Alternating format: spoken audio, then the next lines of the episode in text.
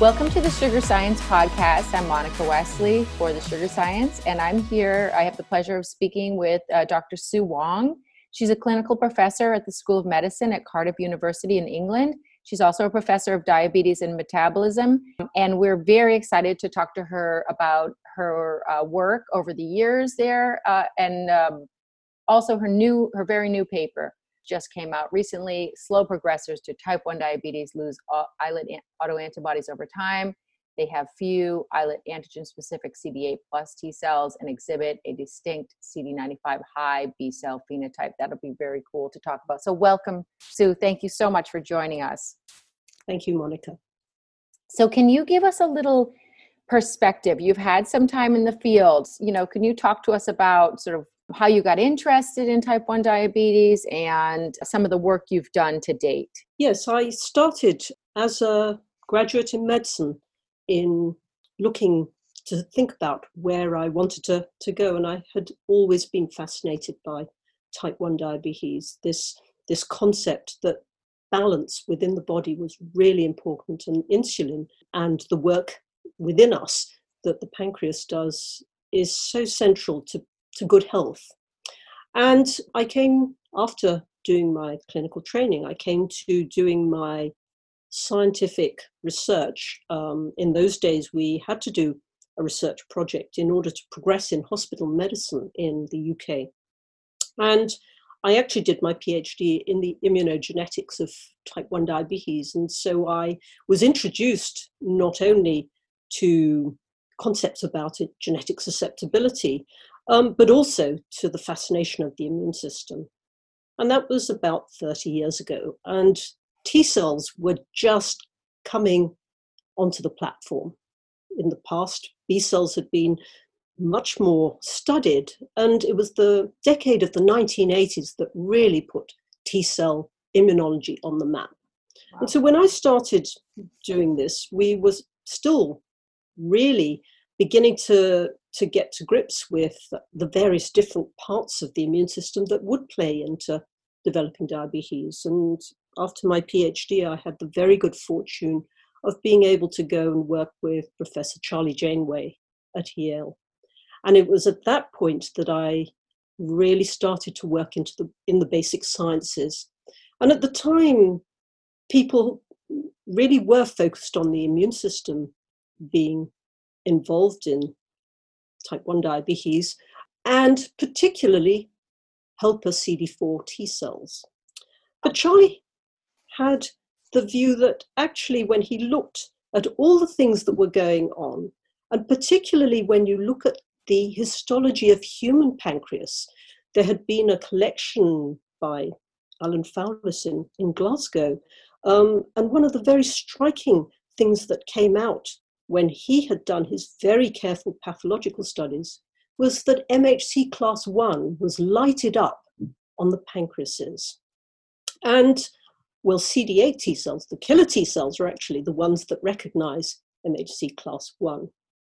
And around that time, when I was about to, to join him, um, there was also some studies done in the non-obese diabetic mouse model of diabetes that suggested that actually if the mice didn't express class 1, they didn't get diabetes, which also said maybe CD8 T cells are actually really important. Although the world at that time was after the CD4 T cells, because the genetic susceptibility factors point to CD4 T cells because it's MHC class 2, we started to look at MHC class 1 and CD8 T cells. And what was really exciting about that period of time was that indeed it did seem that CD8 T cells were fairly centrally involved. And I was lucky enough to, to be able to work on this project. We isolated some CD8 T cells that when they were put into a new mouse, a new NOD mouse, if you like, one that wasn't sick before it became diabetic, that actually the cells cause the mouse to become diabetic, indicating that CD8 T cells could be very powerful in causing diabetes.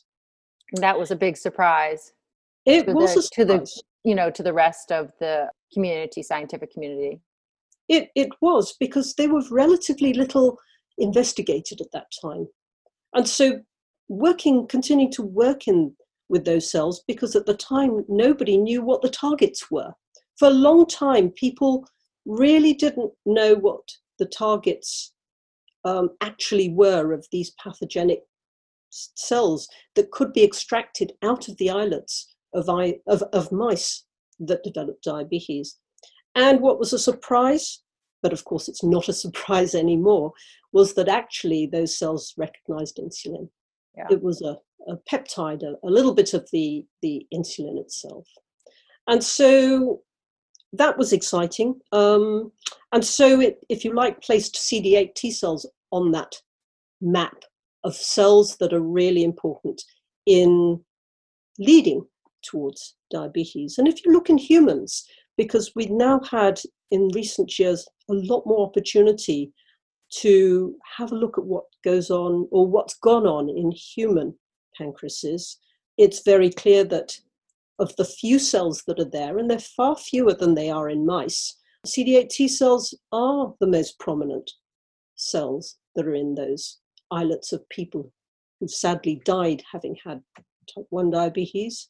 And they certainly do seem to play a role. Other people have now done this, looked at CD8 T cells in humans, and humans have CD8 T cells that respond to insulin too, that are able to damage islets when they're looked at um, in a dish. Of course, we don't do those experiments in, in people that we can do in the mice. Yeah. So that was one one strand of the work that that um, and that's where my science started. But alongside that, I had also been interested in B cells, B lymphocytes that produce antibodies, and they too play an important role in the pathogenesis of diabetes. Um, we we've known about the involvement of B cells in type 1 diabetes because actually one of the first signs of diabetes being an immune disease was production of autoantibodies, antibodies yeah. that recognize targets within the islets. Yeah. So they recognize insulin, they recognize proinsulin, the precursor of insulin, they recognize glutamic acid decarboxylase GAD, the um, insulinoma associated antigen 2, IA2, and zinc transporter 8. And so we have quite a lot of known targets for the B B cells. But again, people had studied antibodies, but there'd been relatively little study of the B cells themselves. And so that study started while I was at, at Yale, um, and we've continued to do quite a lot of work to look at the role of the B cells themselves, not just the antibodies that they produce, because we actually don't think the antibodies have a role in actually damaging the pancreas. They're very much an important marker. They're a marker of immune activity. But to date, nobody really thinks that the antibodies themselves damage the pancreas. Can you comment on what you've seen? Oh, sorry. Can you comment sorry. on what you've seen in your um, work regarding the presentation of antibody, um, you know, uh, and heterogeneity of that well, certainly, certainly, um, it is heterogeneous. there's a lot of work done in in antibody in humans, and I'm not an expert on on on on the antibodies. It, the children tend to have more antibodies to insulin when diabetes presents at an older age. They tend to have antibodies towards GAD. Um, and many clinical settings will now screen for antibodies to GAD, for instance. Um, and um, it would appear that there are differences in the immune responses, but I think it's not so easy to separate separate those out immunologically.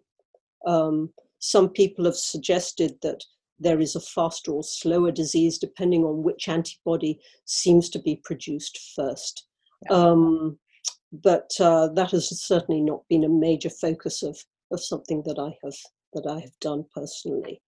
Um, but they're undoubtedly very important. And these days, um, the, we would suggest that that actually all the work that's been coming out from all the large cohorts have, has suggested that not only in relatives but in the general population, if you have two or more antibodies, you have a high chance of developing diabetes in the first in the 10 years following the detection of those antibodies. And so they do form a very important screening tool. And um, that if you like was one of the bases for for the study that we're going to talk about um, in in a minute when we look at at the people who do have antibodies but actually surprisingly didn't have diabetes within 10 years.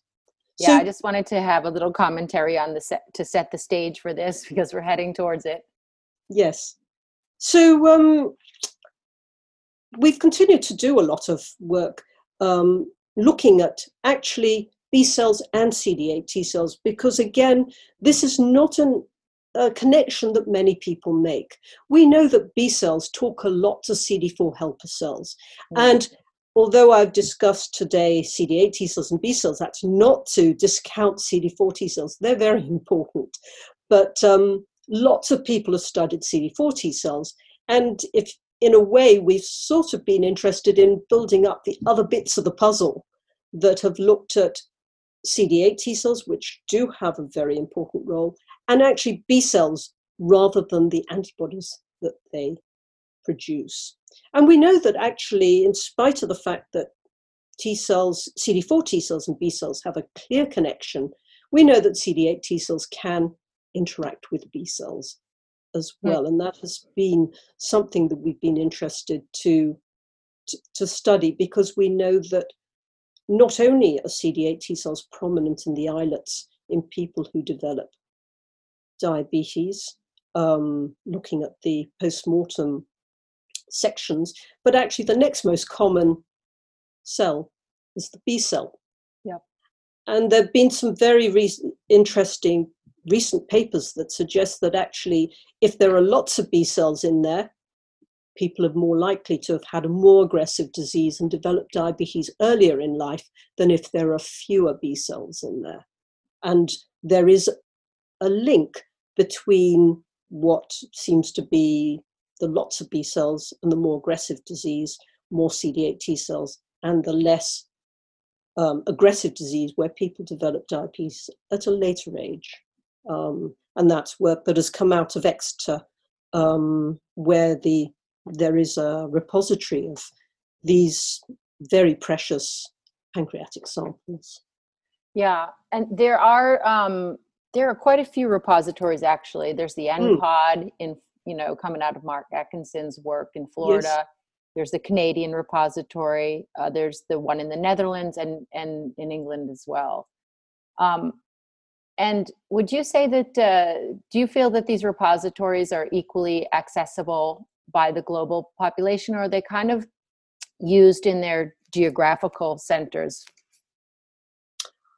It certainly NPOD has been a major a major um, advance. And I recall when Mark Atkinson first wanted to do this in 2006, 2007, 2008, and actually got it off the ground. I think he he he should really be applauded for all his very hard work in getting this off the ground. I and I think that anybody can apply to to NPOD if you've got an idea and you've got some funding. What they'll do is they'll make the samples available.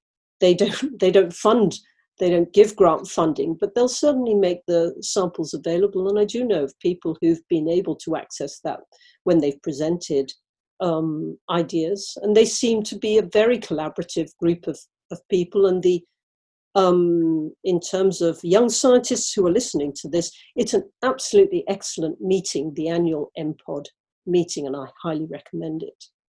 Yes, thank you for that. Um, vote of uh, you know confidence in that meeting and and encouraging uh, young scientists to to attend it if possible. Maybe it'll be virtual this year and maybe that'll allow for more people to attend. Who knows? Um, i do so then let's see let's talk a little bit more about your you know sort of more recent run up to the paper. What brought you to this um, you know looking at the specific cd8s and and and thinking about the cd95 you know high b cell phenotype Okay, so when just just taking a step back in terms of the paper, one of the things that um, we've been doing is to collaborate with our colleagues at Bristol University who have the BART Oxford um, longitudinal cohort. And these were a group of people who the study was started way back in the 90s. And it was a family study where people who had diabetes also had relatives who agreed to give samples. And the, the families have been followed over this long period of time. And so they've been able to study the development of what happens when people have had an antibody. Did they develop more antibodies? If they've got more antibodies, have they lost their antibodies? When did they develop diabetes? And this sort of um, type of study. And this recent study has been of interest because one of the things that had become clear was that many people do indeed go on to develop diabetes if you have two or more um, antibodies in the same way as other cohorts in the in the world have shown, but that um, initiated initiated um, by my colleague Kathleen Gillespie, who within the BOX the BOX study um, found that there was this small group of individuals who didn't develop diabetes. She initiated a study, and it includes people, centers within the United States and also in Sweden, who also have small numbers of people who have had antibodies but don't go on to develop diabetes. Mm. Um, but this particular study was to look at the cohort within the UK as part of the BOX study and to say, well, can we actually identify what's different about them immunologically, if there are any differences? And I think when you approach this sort of thing, um, as one should in any uh, direction in science, is keep a very open view and say, well, is there a difference? Rather than assuming that there's bound to be a difference or making an assumption of what that difference will be. Yeah, that's good advice. So what we found was um, that was that in that cohort of, and it was a very small number. Um, you will see from from the paper that they had been following a group of people, um, and of the those group of people, some of them couldn't be contacted anymore. Some said, "I don't want to be in the study anymore." Some of them uh, became excluded because they had got diabetes, even though it was much later than expected. One person had leukemia, you know, so there were reasons why um, there was, from the 37 people originally identified, we were able to study 10. Mm-hmm. And it was those 10 that we tried to, we looked at to say, well, immunologically speaking, can we identify things that might be different? So we looked at um, T cells and we looked at B cells.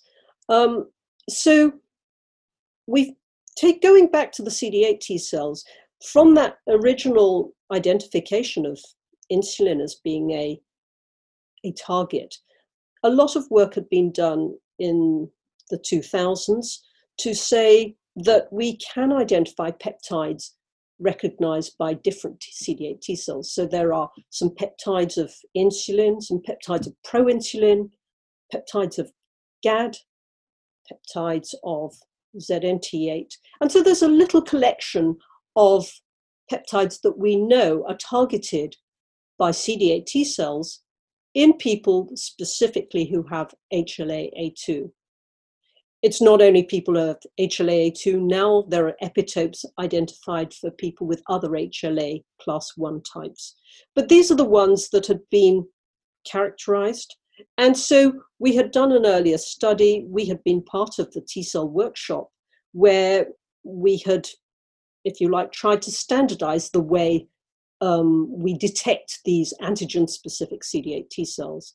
And one of the technologies that has been available in the last 20 years has been that if we take those peptides, we can make that we can um, fold them together with MHC class 1 and put a fluorescent tag on that Um, and if you put four of those together, those are tetramers. If you put 10 of those together, they're decamers.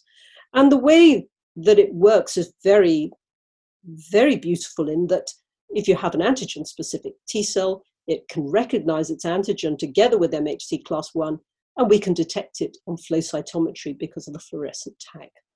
Yeah, so, very, very, um, you know, fine work. I mean, you have to really dissect. You know, you're you're sort of dissecting each piece as you go, each piece as you go. Hmm. Absolutely, it takes a long time to to work these things out, and so um, we knew that people who have type 1 diabetes, based on earlier work, do seem to have more of these CD8 T cell responses. It's not to say that people who don't have diabetes don't have any. It's not a all or nothing. Mm. But hmm. we know that if we look at this panel of uh, T cell with the targets, um, that more of more of these T cells are found in people who have diabetes than people who don't. And so when we looked within this slow progressor group, it was very striking that even though they had autoantibodies, their CD8 T cell profile, recognizing this group of peptides that are known, was much more like people who don't have diabetes than people who do. Yeah. So that was, if you like, probably the most striking um, figure in that paper. Yes. So although they have antibodies, so they obviously have a, an immune response. So something's going on. The B cells have been stimulated to produce autoantibodies, and yet the CD8 T cells, or at least those that we could detect, looked much more like people who didn't have diabetes. So it was very striking.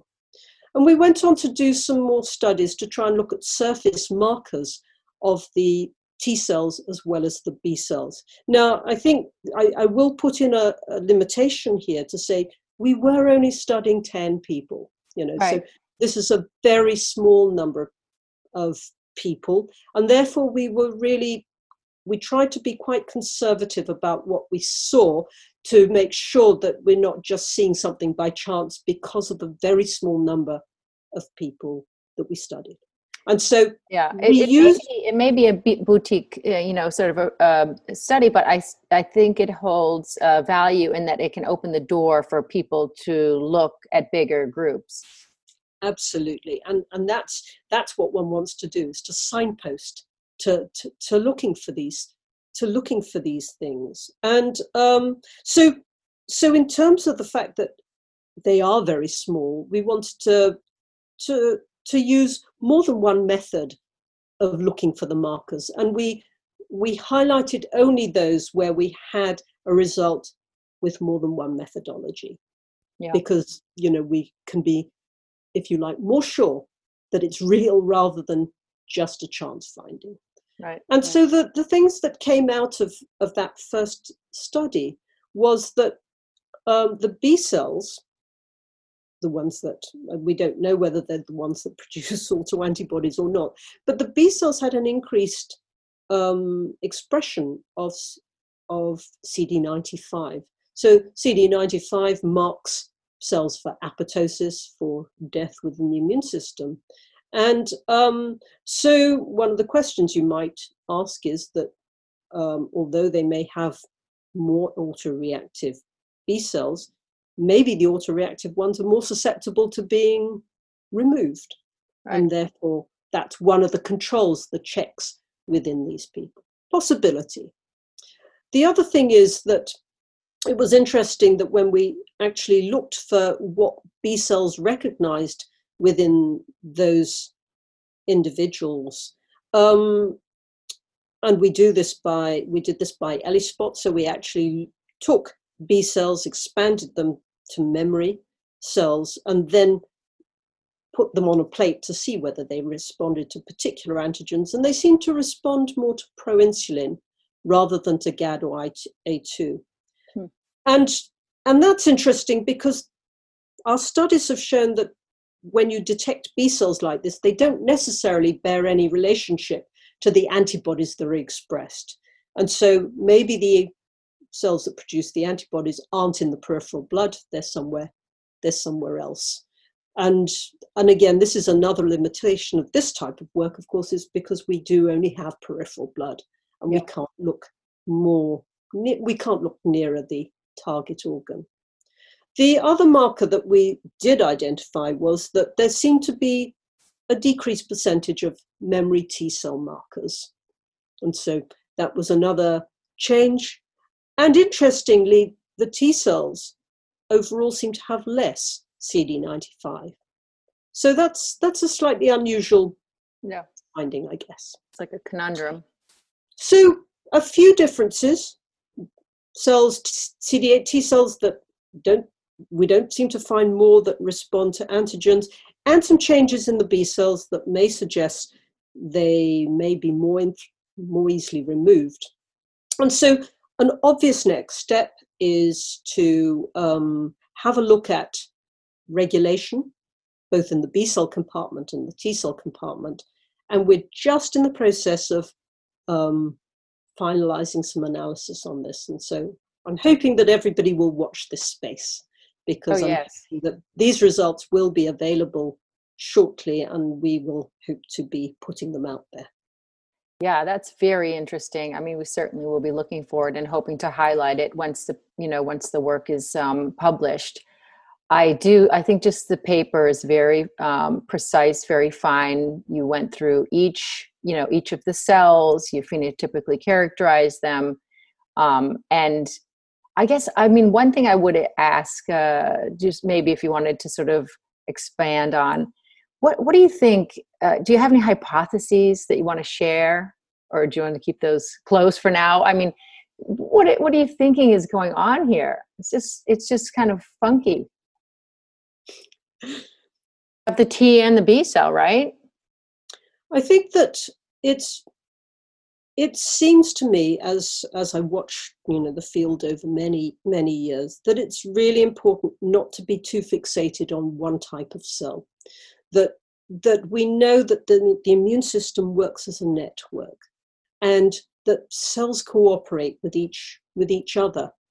And um, we know people have a greater or lesser genetic susceptibility and that the susceptibility factors um, mostly code for things related to immune function within type 1 diabetes we know that something in the environment needs to trigger various processes, whether it's one hit or many. And there's undoubtedly going to be heterogeneity. We know that type 1 diabetes is not actually one simple disease where one size fits all. We know that yeah. sometimes people develop it when they're very young, sometimes people don't develop it until they're in their 30s, 40s, 50s, 60s. We even had someone who developed true bill type 1 diabetes in their 70s recently. You know, so what determines why some people get it so young, some people get it much older? There's a lot of heterogeneity. And so I think that um, one of the things that a lot of work has pointed to over many years are, are, are two, two aspects of this. One is that maybe the regulatory mechanisms don't work quite as well as they should. And maybe the cells, the aggressive cells, when they are stimulated, aren't quite as easily regulated as they should be either.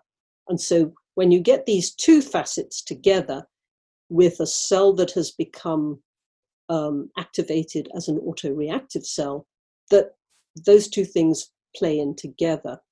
And so why that when you get the heterogeneity, it may be that quite a few things got to come together to work together, and that's what leads to someone getting or not getting diabetes. When you've only got bits of those components, people may not get diabetes at the same time. They may never get diabetes. And my question would be, and we don't study this because it's not easy to study, but you know, are indeed there very many people out there who might have developed diabetes but didn't because they didn't have all the bits that needed to fit together. And how would we best capture that population? I mean, through just a you know i don't know is is there any kind of blood repository that that we could tap into i mean i guess you could look at 23andme to see who has these the susceptibility genetic susceptibility and then you know get those people through trialnet to donate some blood? I mean i, I mean what how how could that be that, accomplished? yeah it's it's the the problem is that it is a multi it is multifactorial and, and this has been exercising us for indeed as we've said 30 plus years. Um, the the advent of the potential for protective treatment that's coming along because the recent the recent study um, with the anti-CD3 teplizumab has yeah. indicated that in people who have had two antibodies or more and some dysfunction, glucose intolerance, when they were given teplizumab, it delayed it delayed the onset of diabetes. And that was really, really exciting. Yes. Because it says that um, potentially you can do something to the immune system and push that time out. So, people who've had that treatment, those will be important to study. People who've been on the verge and been, if you like, delayed. Um, if we can do screening studies and do the studies where we are able to screen populations of people, identify those who may have one antibody, two antibodies, three antibodies. Sadly, at the moment, we don't have anything. We don't have a preventive treatment absolutely that says you take this, you won't get diabetes. But if you like, we have started to take steps towards that. And if we could actually identify not only the focused people where where we've said, oh, you've got two antibodies or more, it looks like, you know, unfortunately, you may get at some stage diabetes. We could also study the people who have less or that they don't get diabetes. Those those protected people, if you like, not only the people who get diabetes, who are very important to study because it's really important to see how we can try and find ways of turning that clock back too. But also moving forward, the people who don't go on to develop more antibodies, more um, signs that they'll go on to get disease. If we could actually do some focused work with some screening, that would be, I think, very important for the future. Yeah, and so it seems like there's a lot of work to be done, and so we need to draw um, or you know get uh, some young scientists excited about this. What would you say to young scientists, um, you know, who are training in immunology, and you know, how would you invite them into this um, this fascinating you know realm that you're in? I would say that type one diabetes is really important. It's um, for people who have diabetes, it's it's a really tough disease. And um, if we think about our lives when we don't have diabetes, you don't have to think about what you eat. You don't have to think about when you just want to go out and exercise. You don't have to think about lots of things we take automatically for granted um, about the way we work. And type 1 diabetes tells us a lot about how we work. But it's also very important to say, well, if if we find it easy to do that, it is really important to think about the people who don't and the fact that there are no holidays from this and it goes on forever. Yes. And there are now possibilities of turning that clock back, of being able to see some light with immunotherapy, with being able to, to do something that actually has the potential of really making a difference to, to the people who have diabetes. And so I would absolutely encourage young scientists to say it's a really interesting, on a basic science level, it's really interesting, and on a human level, it's really important. And so please do consider that there are many open questions um, still to solve, and we have moved in steps towards that So uh, come and join the um, come and join the group. Yeah, I would say um, right now in um, University of Bristol and at Cardiff, um, these are some of your collaborators. Um, th- is this group moving forward to do more work, and is there room for postdocs? And what's the uh, landscape there in a, in um, in this group? Well, we in Cardiff we have um, we've we've got a very uh, wide-ranging um, profile, if you like, of research. We've done a lot of basic science, and so we have a basic science program. And my colleague Colin Dayan is um, very much into clinical trials, and the UK has really come together with the clinical, the type 1 diabetes UK consortium, where we actually do work very closely as a whole constituency to bring people into clinical trials. It has really come together in the last four to five years. Right. And so, um, quite a number of clinical trials are ongoing. And so, we have both basic science as well as um, clinical clinical studies going on. And at Bristol, they have a, the big autoantibody um, lab. They have been members of TrialNet for years, and they've been one of the reference um, reference labs for measuring autoantibodies. Um, funding is always an issue wherever you are, and we are currently, and I think but it's uh, important not to give up on that because it's because it's challenging. Um, and I think that opportunities open up as as we get as we get new grants. Um, so I think that there are certainly some basic questions that we very much would like to ask, and there's we go alongside the the clinical the clinical studies as well.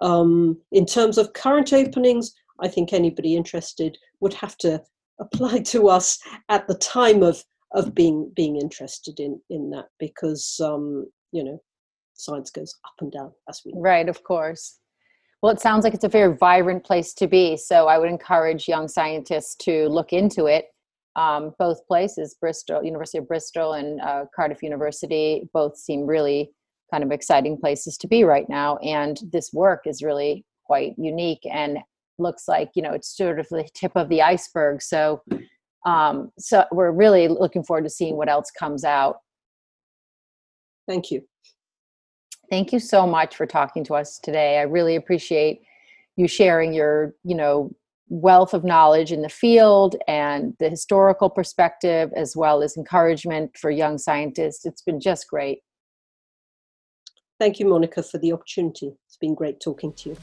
Thank you again.